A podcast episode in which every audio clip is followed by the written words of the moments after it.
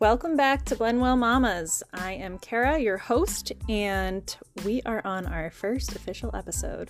So, today we are going to talk to Katerina Baratta about stress. So, let's go ahead and dive in. Hello. Hi, how are you? I'm good. How are you? Good. So, thank you so much for joining me. Of course. I'm pumped that I found you. Um, yeah, I'm excited too. Yeah, I have just started a company working um, Blendwell Collective, which is um, a company focused on creating sustainable baby products. I love it. Also, creating a community for moms to um, care for themselves with. Yes. Yeah, with the premise that it's all cyclic, and the more we care for ourselves, the more we're able to give.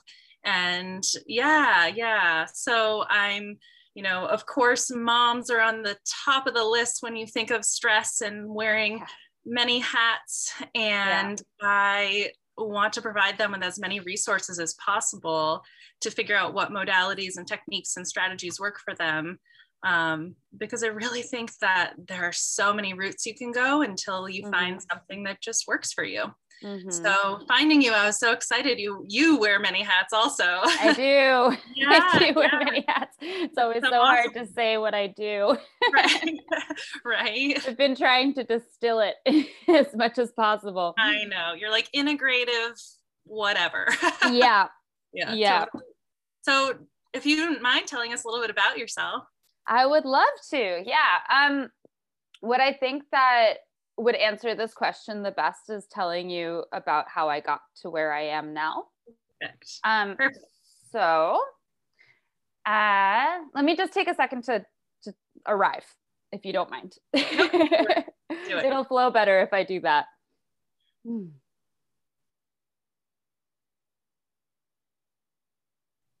Okay, so as I told you a moment ago, I was raised in New York City, and um, my parents divorced when I was fairly young, around when I was nine. I think that's when they officially separated. I don't know when the official divorce happened.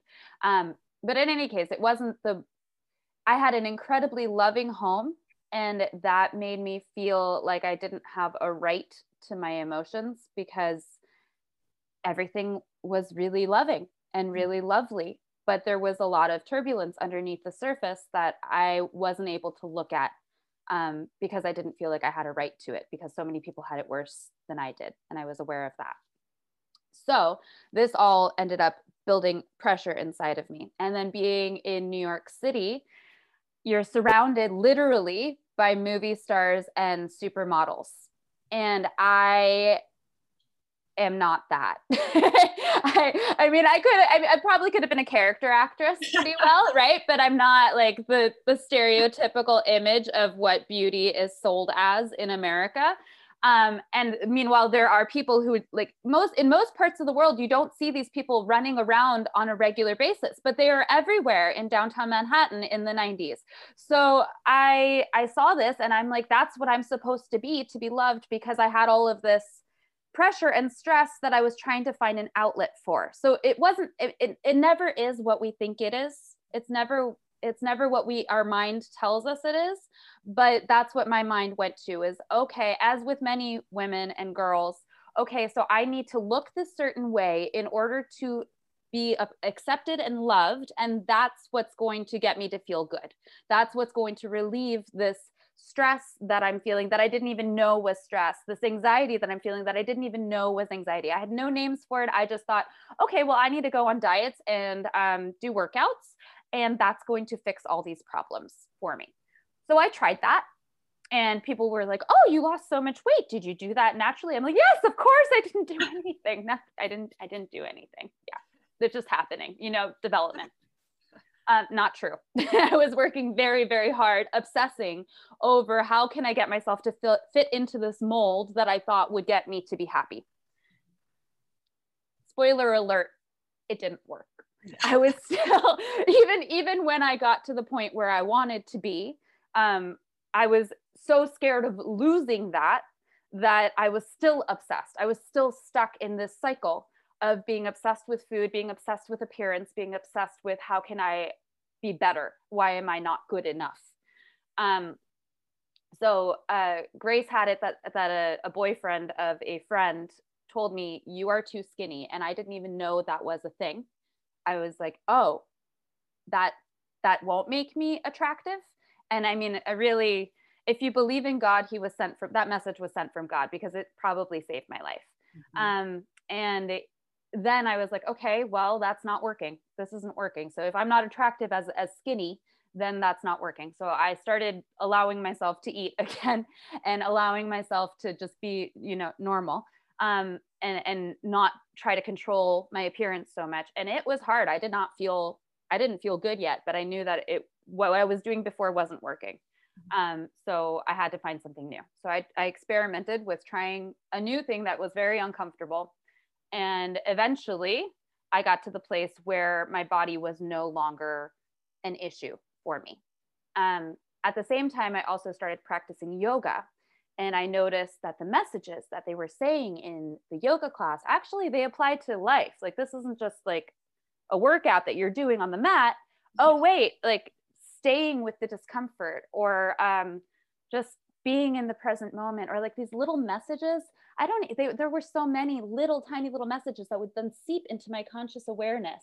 Yeah. Yeah, yeah. Uh-huh. and so then i was like okay there's something here. Like this is the, the, and i don't know what else what else but there's something here. So i kept on yoga ended up for a long time it turned into my church. It was mm-hmm. my religion. It it was what i did to stay stable in all the turbulence that was around me and I kept on doing self destructive things. I mean, throughout college, what is college kind of is a self-destructive right. playground right?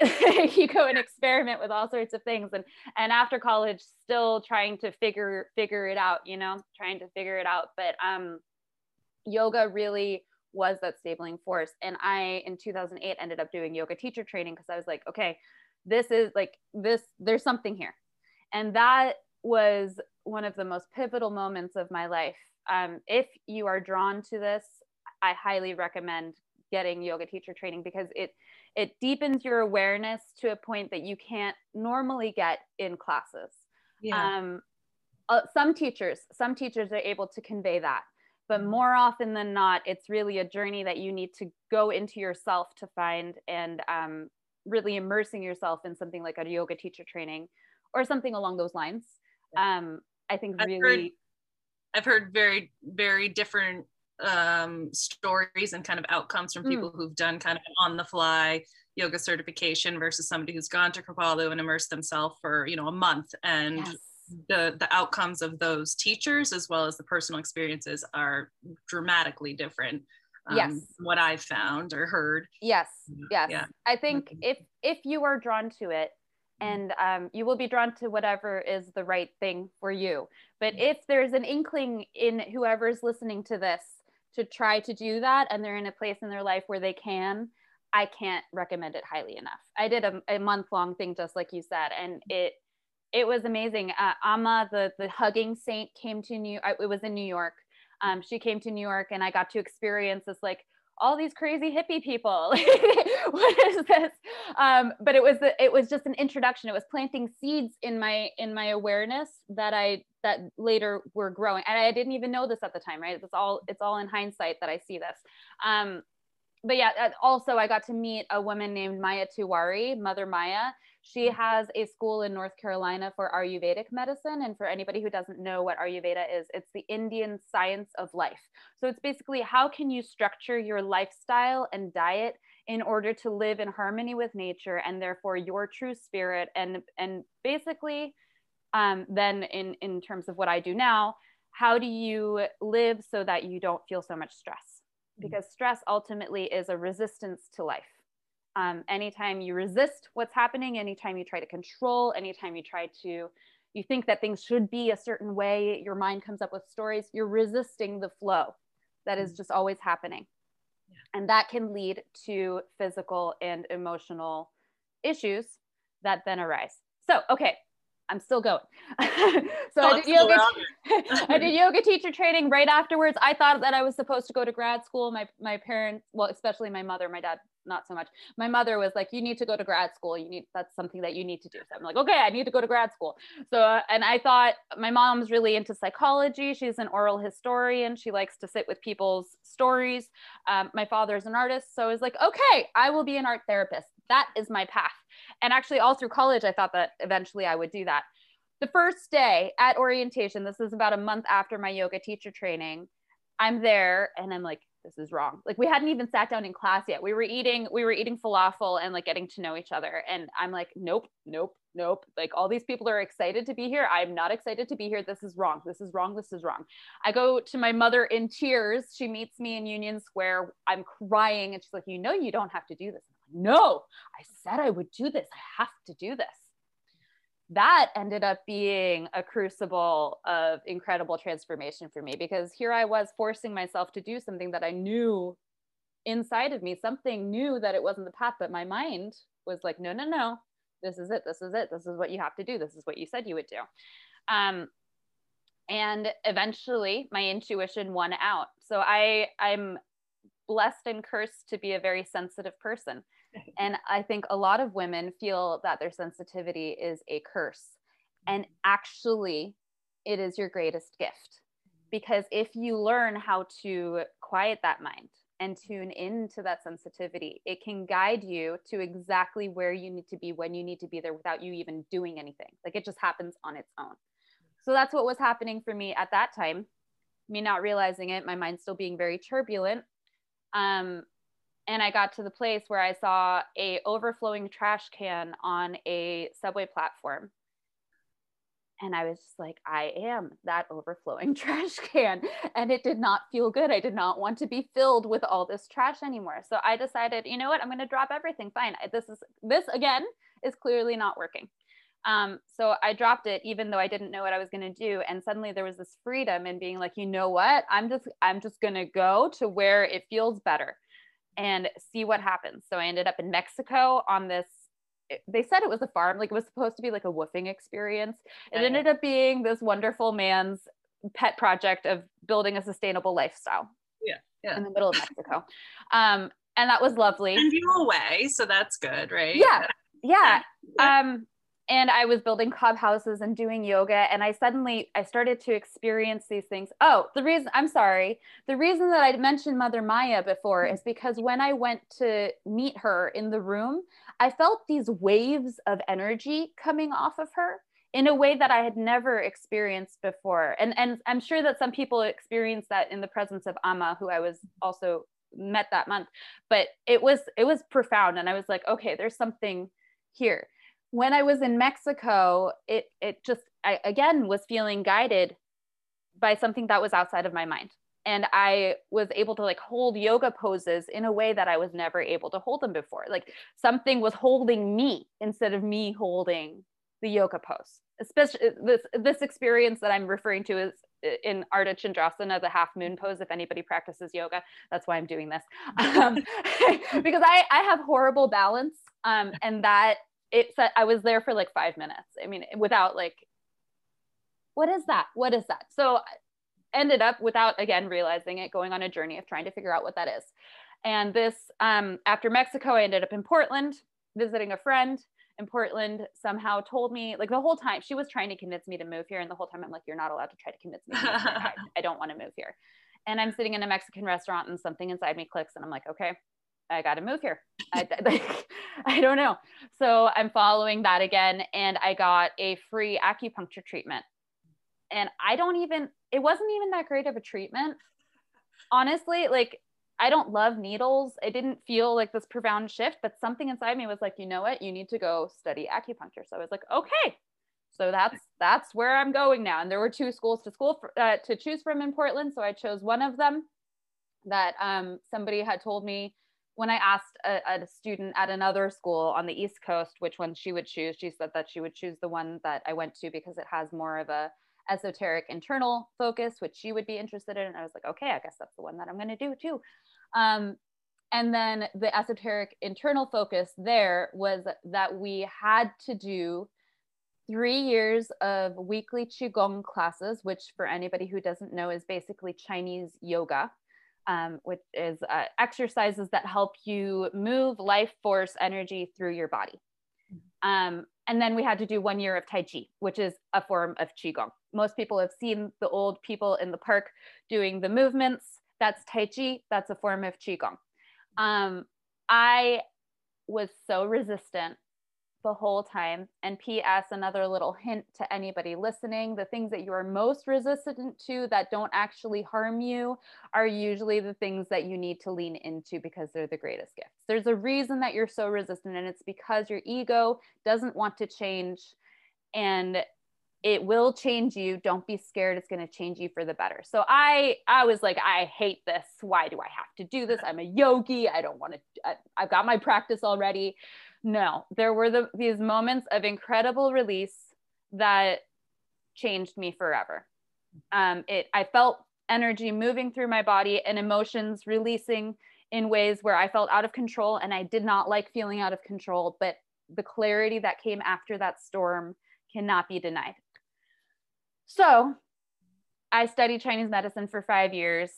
Then the year after i graduated i had my first baby Two and a half years later, I had my second baby. All the while, I'm trying to be a full time stay at home mom to an, a certain extent, even though I never wanted to be one, and start my own practice at the same time. There was a lot of stress and conflict and mental chatter that came with that, especially with the limited internal resources that motherhood has to offer you. And again, all that resistance ended up being a crucible of growth and incredible transformation. And so here I am now. I, at this moment, do not have a clinic practice, partially because of COVID, but I was kind of leaning in that direction anyway, because people would come to me for back pain or headaches, and I wanted to teach them how to live a good life. And um, I wanted to make sure that the people who come to me are ready to do the work to learn how to do that. And so now my practice is looking more like one-on-one coaching online. Mm-hmm. and um, i'm starting a membership site that of course is taking longer to build than i want it to because i've got two babies at home at my heels all the time. And when do you find a quiet moment i mean i had to send them outside to the garden just now with a lot of reluctance so that we could do this interview. They get in the way of the things okay? that- they're with their dad. Um but uh, yeah, so I, I'm I think I will be starting one-on-one practice again probably next year, um, awesome. in in purpose in per in person. Mm-hmm. Um, but for right now, it's it's looking more like an online practice and a uh, a guided a guided journey. I the word coaching has connotations that don't quite fit, but it might be the best word that's available. Um, a guided journey to relieve stress and anxiety. So that was a really long answer. No, it's good. I'm glad you shared it with us. I think I think it's in you know in the entrepreneur world and the wellness world i think we talk so much about our story but i think there's a lot of people who are maybe not in those those worlds in that way who kind of need to know that we want to hear the whole story. Like there you're you're like i'm stressed because this child is driving me bonkers. Like that's not your whole story. You're not just you know you're not just mom even though you may feel that way. And i think part of what i want to help instill in people is like we want to hear the story. We want to know the background. And really you kind of have to in my opinion mm-hmm. to to hash out what's going to be effective for you yeah.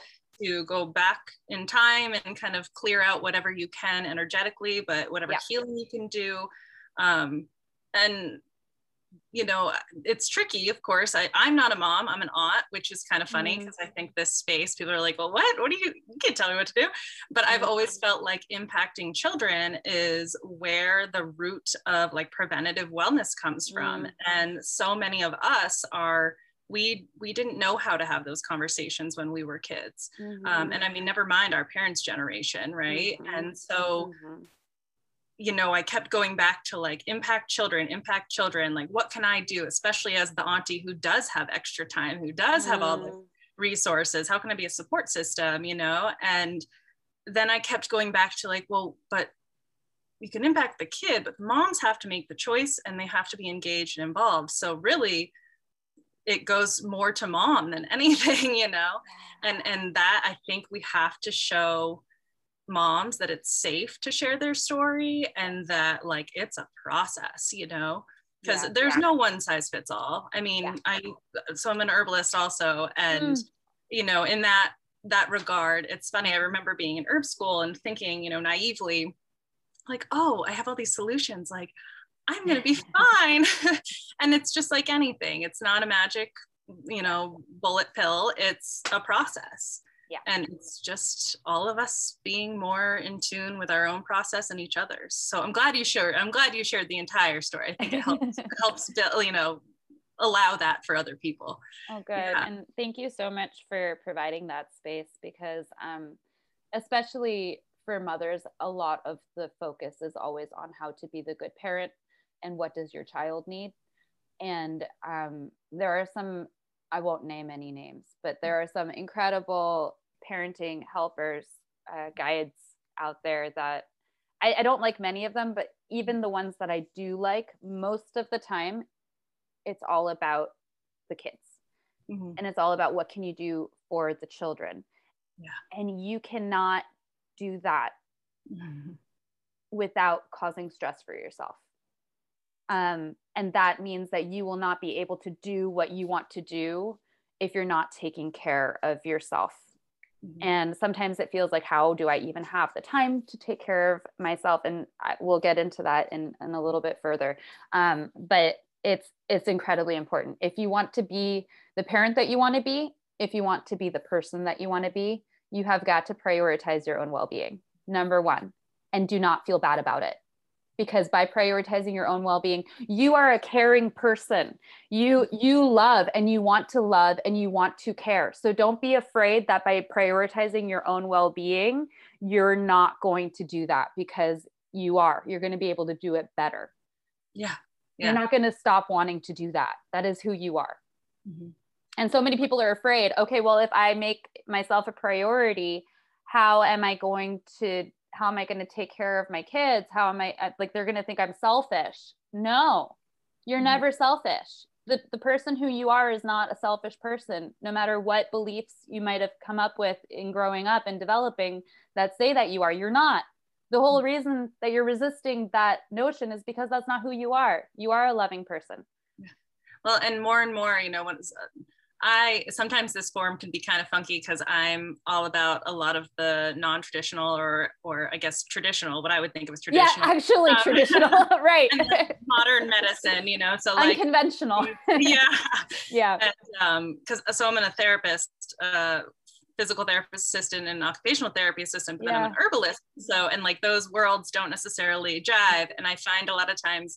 Um, you know just the resources that i use are kind of one versus the other and so mm-hmm. marrying mm-hmm. them can be kind of interesting mm-hmm. um, but i think it's really important that we use you know use both of them and, and teach how to have a scientific approach and to use it but then to figure out how to morph it for yourself and what works mm-hmm. best and so one of the things that i've um, you know i'm really trying to help educate people on is that your children sense stress in you and therefore they embody it. And mm-hmm. so much of the like worry about if your child will be okay really is coming from the models. Mm-hmm. And, uh, you know, it's an interesting and, and it can be very dynamic thing, but on, on kind of a surface level, they're going to feed off of you in what, mm-hmm. whether you know whichever way you decide to help them feed and uh, you know you're talking about how you felt like you weren't worthy of having those big feelings as a kid. And mm-hmm. I was a mm-hmm. wound kid, anxious, didn't really know it either, you know, mm-hmm. until later in life. And you're like,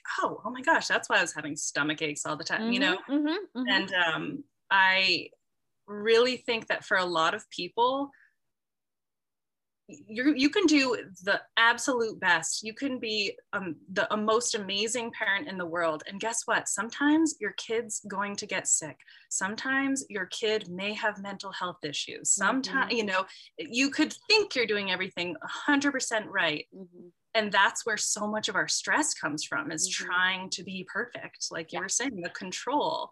And yet, if we could let go of that and all of a sudden the likelihood of those things happen happening goes down then like gee catch 22 here like mm-hmm. let's let's shift gears so it's mm-hmm.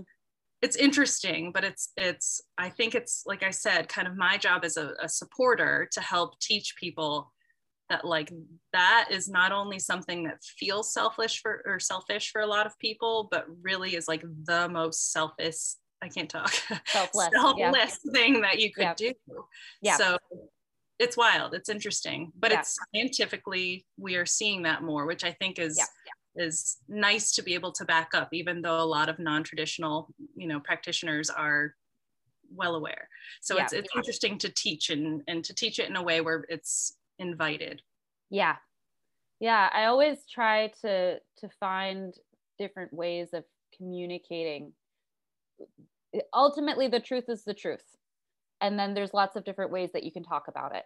Yeah. um, and you can talk about it from a neurological standpoint you can talk about it from a spiritual standpoint and it all actually says the same thing if you know how to listen.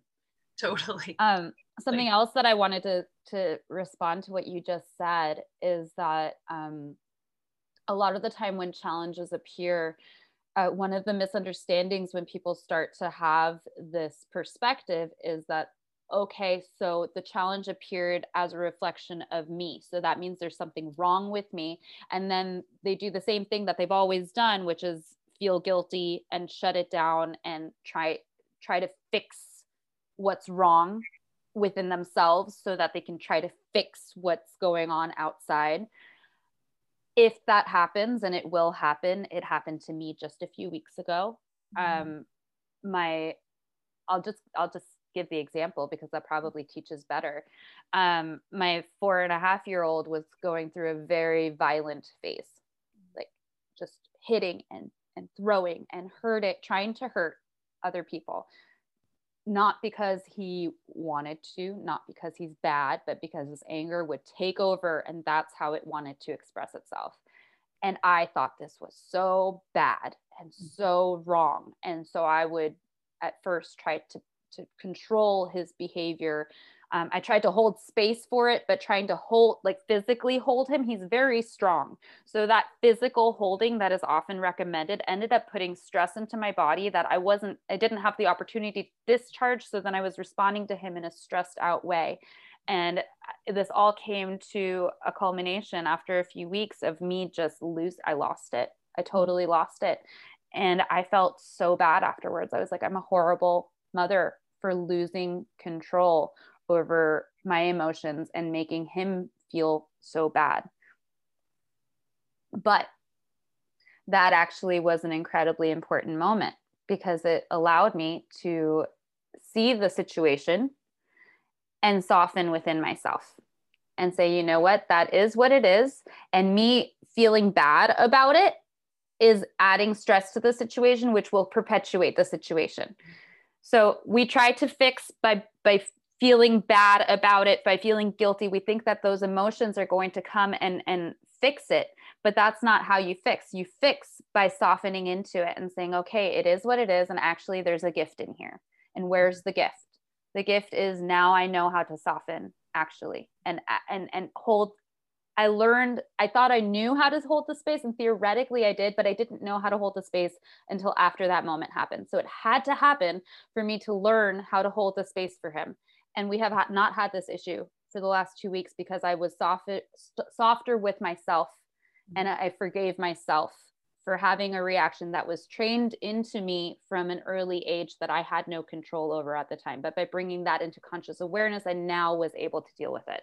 And sometimes we have to have these difficult things come up, and they come up in life. Life is a is a, a playground that brings these challenges up so that we can look at them and we can heal from them but you mm-hmm. have to let them come up and you have to look at them so and then forgive yourself and be gentle with yourself so that it can heal by looking at it and thinking that you need to fix it, it's not going to heal. You're just going to keep pressing against it and it's going to keep pressing against you.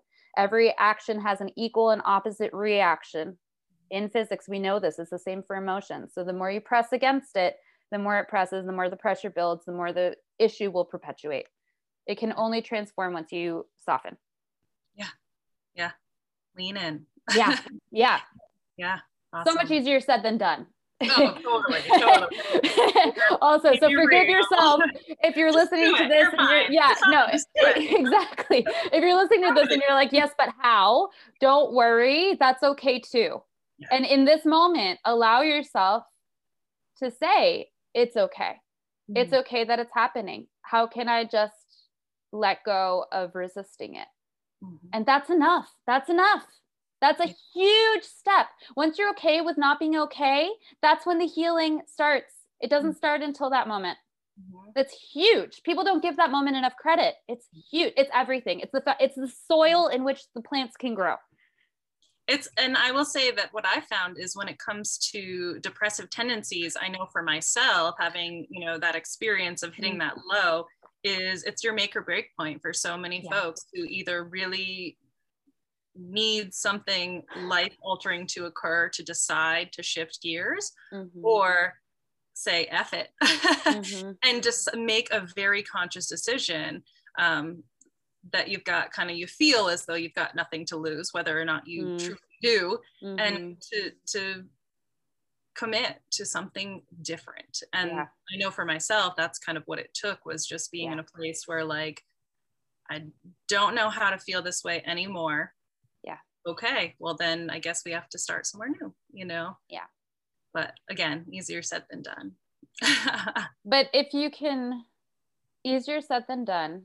But if you start to observe what's happening, even when it's good, mm-hmm. um, good, bad, whatever it is, if you start to separate yourself from that and start to say, okay, I'm seeing this happen. So instead of saying, I am happy, I am mm-hmm. observing happy the experience of happiness flowing through this this body instead of saying i am sad i am angry okay i'm witnessing that these feelings are arising not mm-hmm. even in me but in this body mm-hmm. and that sounds crazy like it sounds like what are you what do you mean like of course i'm of course of course i'm this but mm-hmm. there's an awareness in you that is beyond that mm-hmm. and if you can remember and you will you'll the more you practice this the easier it becomes to tune into that awareness then you notice okay well all of these emotions they're just actually passing through me all these experiences they come and go nothing is stable except for my awareness of it um, yeah. Pema Chodron has a beautiful quote of uh, you are the sky everything else is the weather mm-hmm. and the same is for for any of these experiences in parenting or in all of life it's all it's all the same same same yeah. um, and if you can separate yourself from that that's that's a huge that's that's everything. That's the biggest step. Yeah. Yeah. So beautiful. Mm. and so true. So tell me okay so getting back onto our stress yeah. of course but um you know i want to give some nuggets. So yeah.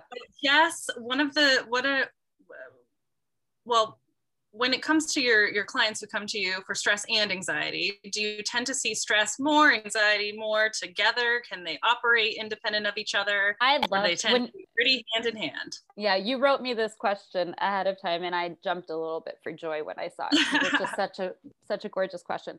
Anxiety is a response to stress. You cannot have anxiety if you don't have stress even if you don't have you know physical stress your body is stressed yeah, yeah. there is something in you that is stressed that is mm-hmm. causing anxiety mm-hmm.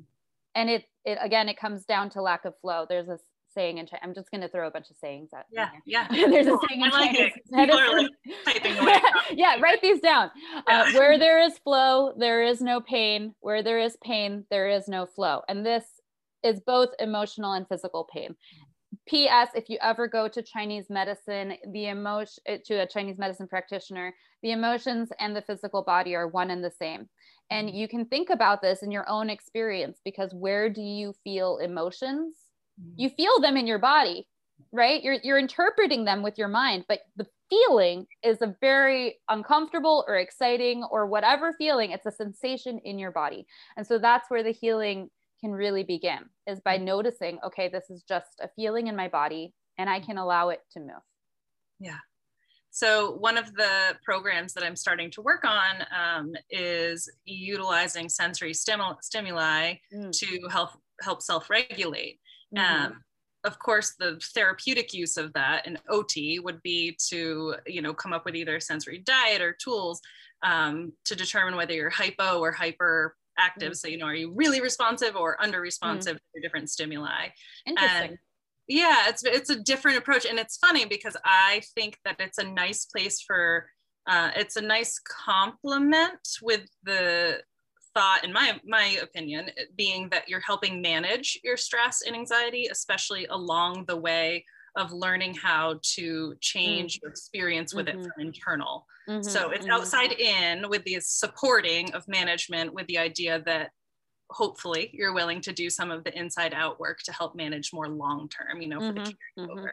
Mm-hmm. Um, but yeah, it's really interesting how how uh, perception is everything. Um, yeah and whether or not it's kind of that surface level of what we think of as you know your viewing mm-hmm. versus your true awareness like you speak of. Yeah. So very well the awareness is always there. It's just how is it how, how you being seen? Yeah. what, what what is the perception that is coming up?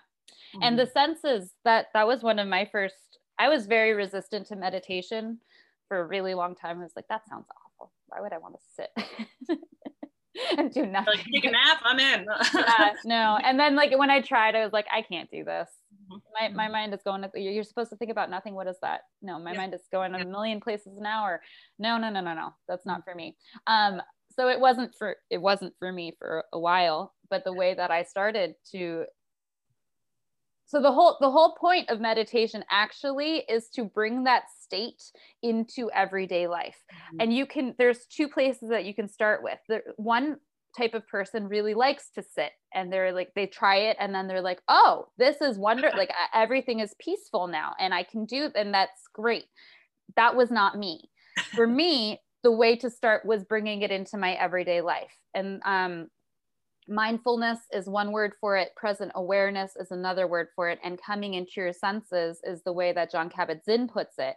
And since you brought up senses that is just such a great way to to shut your mind not shut your mind off but quiet quiet the thoughts in your mind and come into the present moment. And so um, you had a question and this is my answer to one of your questions that you wrote to me but i'm just going to give the answer right That's now. cool, um, anytime you're doing so you can you can turn everyday everyday occurrences into rituals mm-hmm. and allow that to be a space of present awareness for you and this is how you're going to practice um, stepping back from your emotions so that you can see them instead of being them mm-hmm. and it takes time for those neural connections to build. So every time you practice something, there's neurons in your brain that then come and make a connection. So like one neuron talks to another neuron and it sends a signal and it it creates a connection. And every time you do that, your your brain's really lazy. It doesn't want to have to work very hard and so it's going to make these connections and eventually it'll stabilize in that connection because it doesn't want to have to keep on moving over. I mean, that's a lot of work to have to,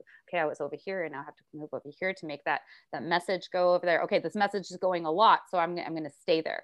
So you mm-hmm. practice this present awareness and it brings you're going to start to find that it happens on its own eventually. But at first, it does take a little bit of effort. And so I recommend that people start by setting up situations in which they intentionally bring themselves into their senses and into the present moment. And my, one of my favorites is doing dishes. So you're standing there and you notice, okay, well, the water feels warm mm-hmm. and the soap smells like lemon or whatever, whatever soap you like to have. I've got this lemon mint soap right now that I think is just lovely. um, so the soap smells like lemon, and um, I still have a little bit of the taste of dinner in my mouth, and um, mm, I'm hearing I'm hearing the birds chirp, and my kids are in the bathtub with with my partner right now, so I hear them playing in the background. I know the the dish feels smooth and now my mind is going to the to-do list of like oh well you have all these dishes to do and and oh, they're never going to stop like the dishes never end and laundry never ends and now i got to go do the laundry after this too oh my god how am i going to do this before bed oh wait oh wait the soap yeah. really nice mm-hmm. yeah yeah and so setting up these times where you intentionally practice being present and coming into your senses is one of the best ways to do that because mm-hmm. then you have something to focus on. The more you do that, the easier it becomes. And eventually you will find this happened to me recently and it was such a delight where i was not intentionally going to be present doing the dishes. And by starting to do the dishes i became present because those neurons were like oh this is you know it's like if you've studied psychology pavlov's dogs they hear the bell their mouth starts to salivate because they think they're about to get fed. So you start doing the dishes and boom here i am. Okay my to-do list is out the window. I don't need to worry about that right now. And you start to observe things and and the more from that point you're so you're starting to observe your senses then you start to observe your thoughts. Oh here come the thoughts. And oh i'm starting to notice these feelings come in. And then the more you're able to separate your awareness from that experience the more you're able to let those experiences go so that you can just be the peaceful center within you. Okay. Yeah. totally. And, and that was actually for me also was every time I tried to meditate, I'd fall asleep. I'm like, I'm two yes. drives. I'm like yes. either bound for sound or I'm yeah. like, and I needed to have some of those little pieces. I was like, ooh, this, you know, lavender eye pillow during meditation. Like, mm-hmm. oh, that's kind of nice. I might yeah. actually hang out for this, you know. Yeah. And and yeah, so for me it was the same way. You had to have some build up to make you return to the practice too. Mm-hmm. You know, mm-hmm. you have to enjoy it. So yes repetition, like you're saying about the neural connections, is so important in, you know, I see this in gross motor with like working with stroke patients. Mm. That you mm. need to do the same thing every single time. So you're teaching yeah. somebody to transfer from the bed to the wheelchair. You need to do it the same time every single time because we've mm-hmm. got neuroplasticity, hopefully working on our side. Mm-hmm. But if you change one little thing, it, it puts a little hiccup in kind mm-hmm. of that connecting mm-hmm. and for you know i the redundancy and the repetition is so big but mm-hmm. ha- you're not going to have that rep- you're not going to bring yourself back to it unless you make it enjoyable enough yeah. to desire or you may yeah but it's not necessarily going to stick you yeah. know yeah um, that is i think that's the point. best way to use sensory stuff is just yeah. to to help you show up yeah. yeah. And to notice that you can have a, a good time in this moment, no matter what moment it's in. Your kids could be fighting on the couch and you've got and the radio is still on and it's been too loud and there's a dog barking outside and oh wait but i'm still here and the light is still pretty yeah yeah and that that that feels good mm-hmm. um and and prioritize that's where the prioritizing your own well-being comes in again because if you prioritize you feeling good then you're able to show up as the person that you want to be if you allow yourself allow yourself that's not really because it happens without you wanting it to but if, yeah. if you get distracted by all the things and and don't prioritize your own well-being before all else then you're going to show up as that resistant stressed out person who thinks that things need to be other than what they are and therefore you're going to try to force your way in. You're going to yell at your kids. You're going to act in all these ways that you do not want to act. And it's okay. It's okay that that happens because that's just another opportunity to then be like oh there it was. Oop oop okay. Break it down. Yeah, yeah. yeah.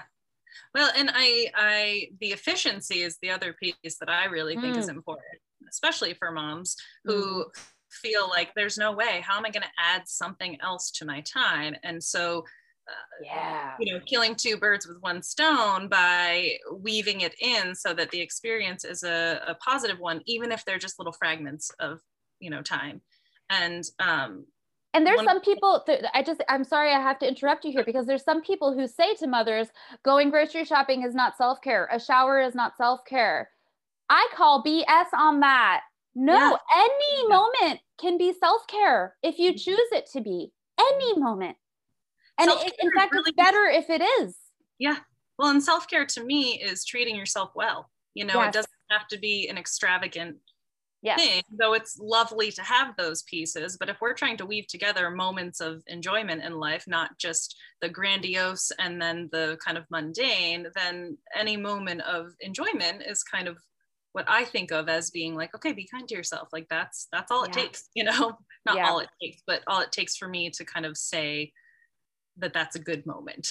Yeah. and part of yeah. what I my so I'm create I made these sustainable baby boxes, and the idea being that what I create is safe for your baby, but it's also mom friendly. So mm. you can kind of like do what you need to do and then steal some for yourself mm-hmm. because i think yeah. that it's so important that you just don't forget yourself yeah um and not feel guilty about it you know yeah. that's the other end of it which which is kind of tricky of course but important is yeah. to to own it and be okay with it and i think the more that we whether we're fellow moms or you know aunts or friends or mm-hmm. whomever. Kind of invite that and and encourage that the more it will be uh, welcomed to, yeah. really enjoy yourself and be, not feel bad about that you know yeah. or guilty. So definitely talk to your friends about this. Yeah totally. And i'm like I'm always just going to reiterate that like you taking care of yourself improves the quality of your children's lives and really gives them a foundation that uh, frankly we didn't have because yeah. it was not the way that we were raised and i say we collectively but i yeah. think as a generation you know yeah yeah um, so yeah well just especially in the early days if if you're in in early motherhood the first two years two two to four years before the kids are in school um it can be really hard to to figure out like okay but there is but like i don't i can't when when when when? When if you're too tired. Now. now. awful. yeah. Now it doesn't have to be something that you do. Mm-hmm. It's about what you are and how you how you approach it and how you how you are in it. So yeah. so use this this very moment as an opportunity. You don't have to be doing anything special to find joy in this moment. Mm-hmm. You can it. you can be tying a shoelace and just enjoy the feeling of the shoelace even that is enough. And it's huge, actually. It's huge because then you're not constantly looking to the next. And if you're yeah. constantly, if your mind is in the future, you're worrying about it because you can't control it because it's not here, which then leads to anxiety. You're worrying about the past, you've got guilt, and um, maybe some people say depression lives in the past because you're you're just replaying the things that didn't that should have been should have been a different way. No, right here, right now, this is it. You don't have to do anything, just be here, and you've got it. Yeah. Awesome. So I have to ask when it comes to your clients, do you yeah. tend, are there any I mean, of course, there are bound to be similarities in most people um, or tendencies, but are there any kind of main things that you tend to recommend that you really feel like just hit everybody where they they need a dose of something? um, the the thing that I recommend to everybody yeah, that you tend to recommend to everybody. This present awareness. Yeah. That's that's the core of everything. You can anything else you do springs from that because without being here, you're not here, so you're not doing. So, so uh, find a way to enjoy enjoy or it, even if you can't enjoy sometimes that's a lot of pressure because you feel so stressed out and you're like how am i supposed to enjoy like i feel awful i feel like i've got this stone in my stomach. Well, then just observe the stone in your stomach and be like, that's an experience that I'm having right now. It's not going to last forever. And here it is. But that's number, that's number one. Without that, nothing else. Love it. Yeah, definitely. But then we can also go into, you know, like shifting your diet to balance out your dosha and, yeah. and um, all of the things. But, but that's number one. Awesome. Yeah, I, I agree. when you and when you tend to have a client first come to you mm-hmm. do you tend to start with a certain practice to help bring them to their awareness or do you kind of customize personalize depending on where the person's at it's all custom yeah. there's no such thing as you said earlier there's no such thing as one size fits all because you've got your personal constitution so um, from a traditional medicine standpoint we are the interplay of multiple elements in the world. So um, the traditions they didn't have microscopes so the elements were not carbon and hydrogen they were fire and water and earth and um, some in some traditions wind or um, those. And, and they all looked at it in slightly different lens because you interpret the world in a slightly different way but ultimately they all said the same thing which is like if you have too much water you and there's an incredible amount of similarity between these by the way if you feel like dorking out and studying ayurveda versus traditional greek medicine versus traditional chinese medicine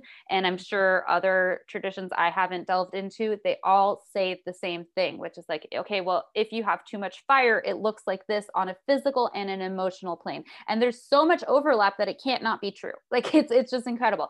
So you've got these elements playing inside of you, and we all have all of the elements inside of us, but they they they're in different amounts and depending on what our internal environment is versus our external environment. So you might notice that you feel different. Like, you know, those people who love the hot summer sun, and you know, those people who actually really want a cold, dry winter and really feel good in that.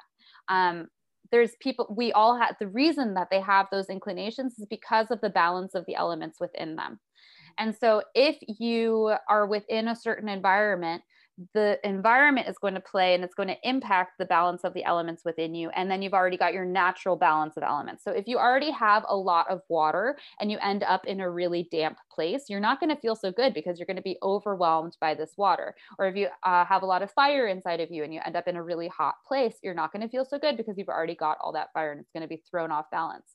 So the key is to, and we can overthink this if we want to. We could go into, I mean, I teach, I'm planning, I teach this on a graduate level, and I'm planning on making a course for for regular people on how to recognize these things inside of themselves and learn how to balance it. And you can think about it a lot, but ultimately it, it does become an intuitive thing of like, okay, well, I feel this way when I eat ice cream, and I feel this way when I eat soup.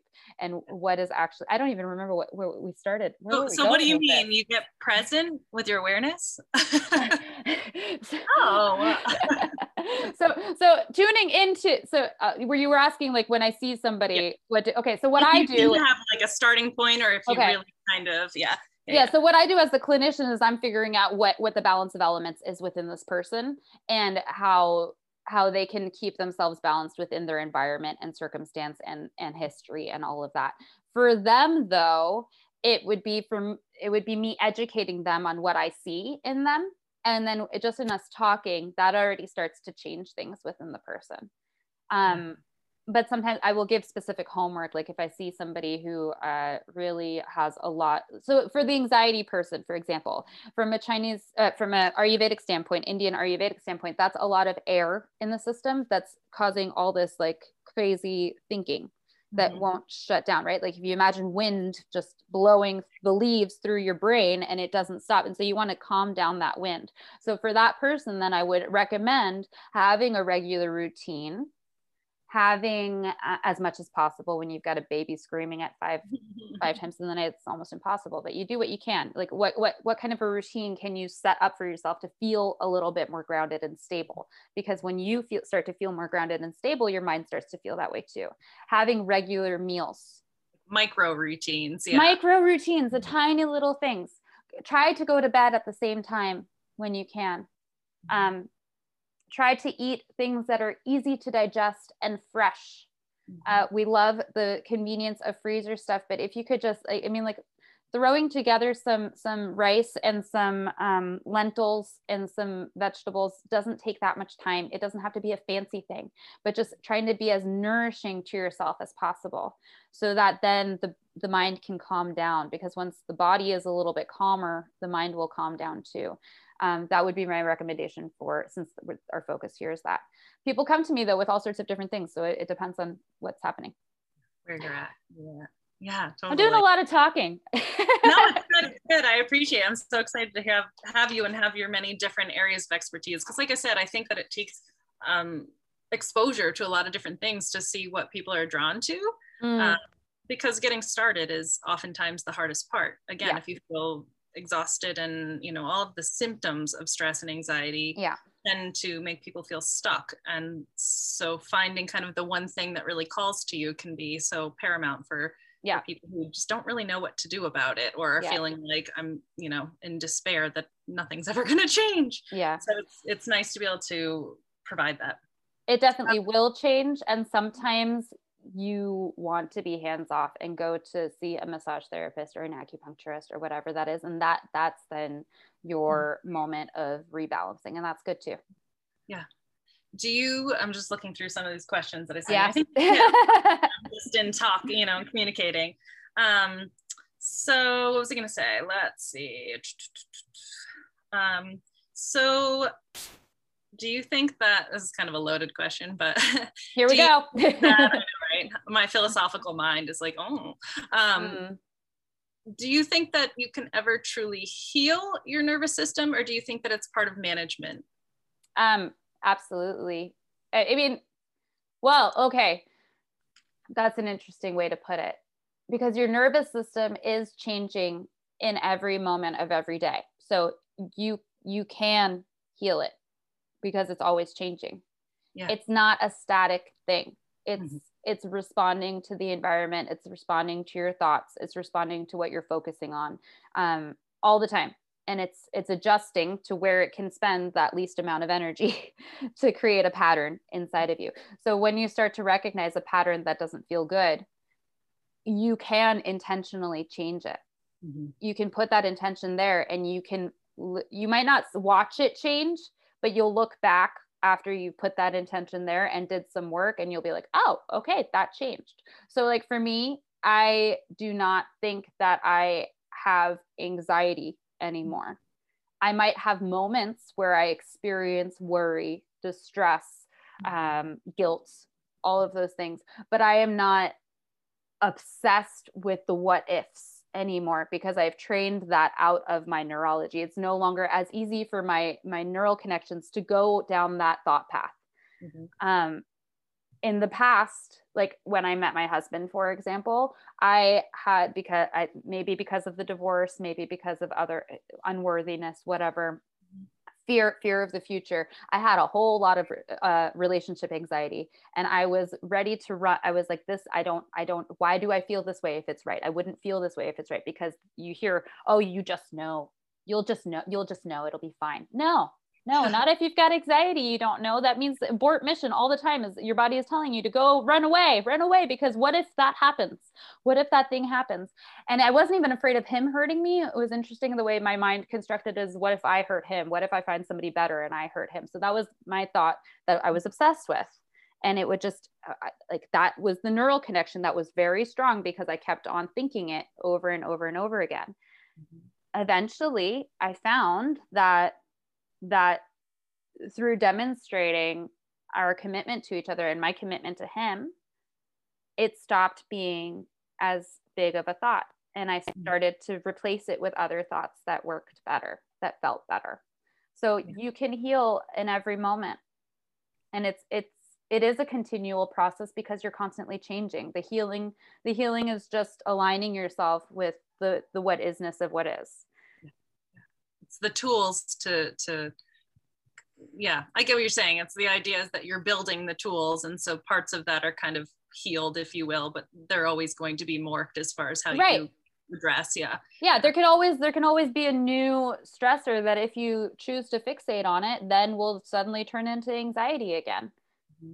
but once you once you learn the tools to not once you recognize that happening then you don't have to go down that road anymore and so then it doesn't then then you could say that you have been healed because you now know how to switch gears and st- abort mission on that thought process rather than on that thing that's happening yeah yeah but not to get too morbid but this was one of when when i felt my anxiety shift yeah. into acknowledging that my body was having experiences during anxiety mm.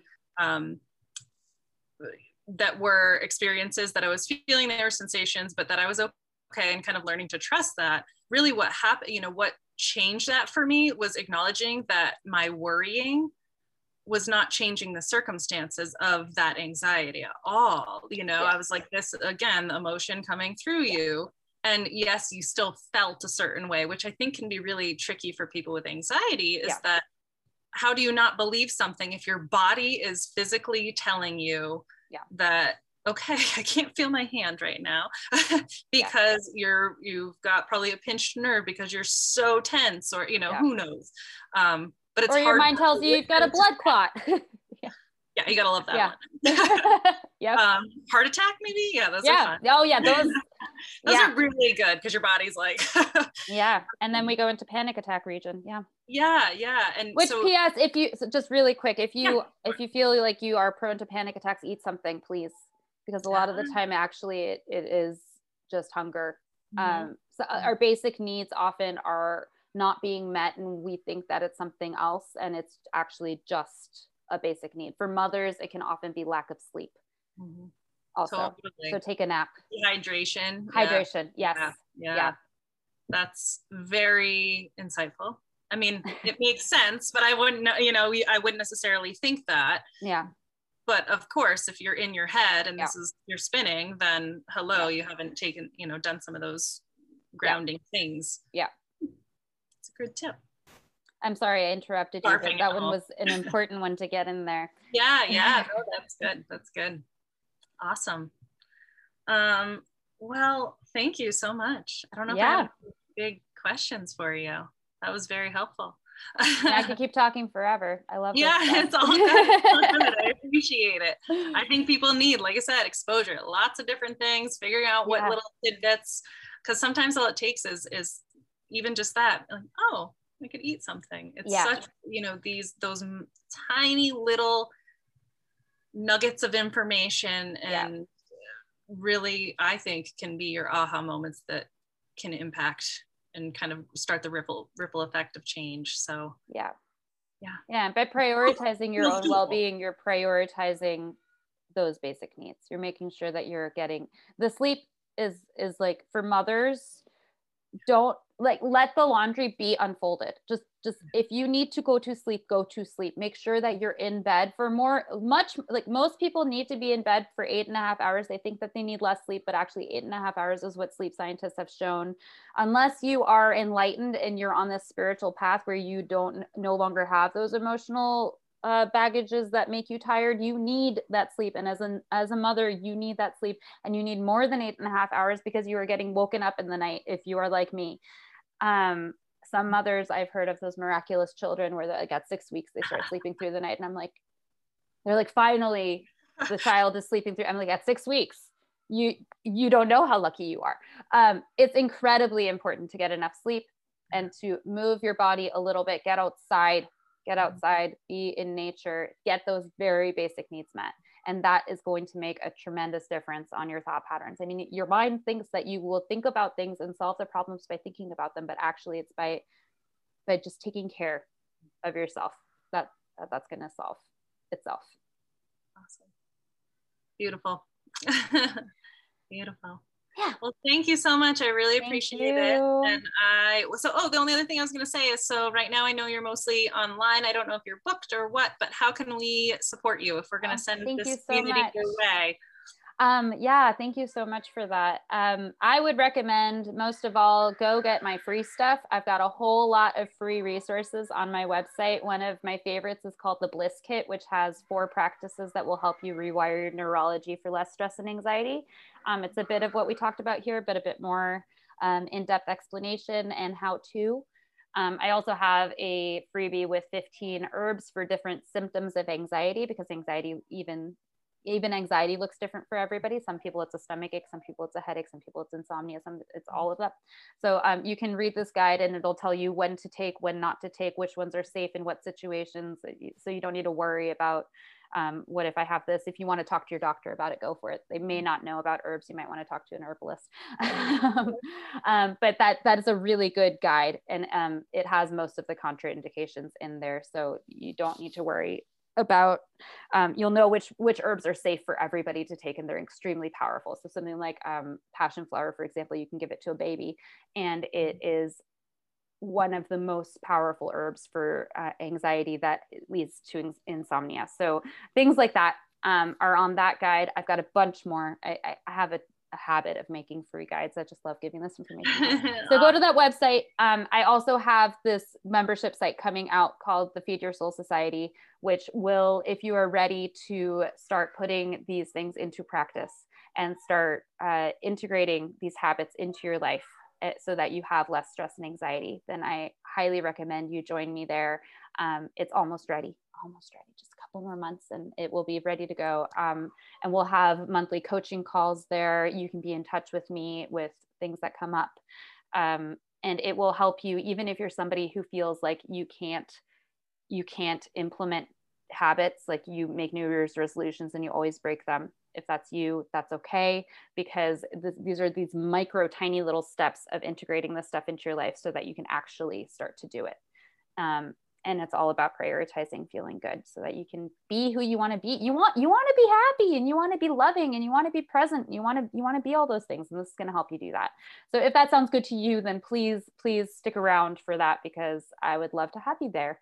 And then the final thing is meet me on instagram because i give away like so much free content there. So if if you're interested in getting a daily, well, sometimes it's daily, sometimes I, I take breaks, but um, right now it's daily dose of some of this goodness, then then join me there. Yeah. Awesome. Have an amazing rest of your day. Thank you so much for this. I yes, love talking so to you. yes, I love it. I love it. I love it. We'll definitely be in touch. I'll keep sending people your way and picking your brain. I love that. I'm happy to talk to you anytime. Cool. Well, sounds good. Enjoy the rest of your day. You too. Okay. Thank you. Bye. Bye.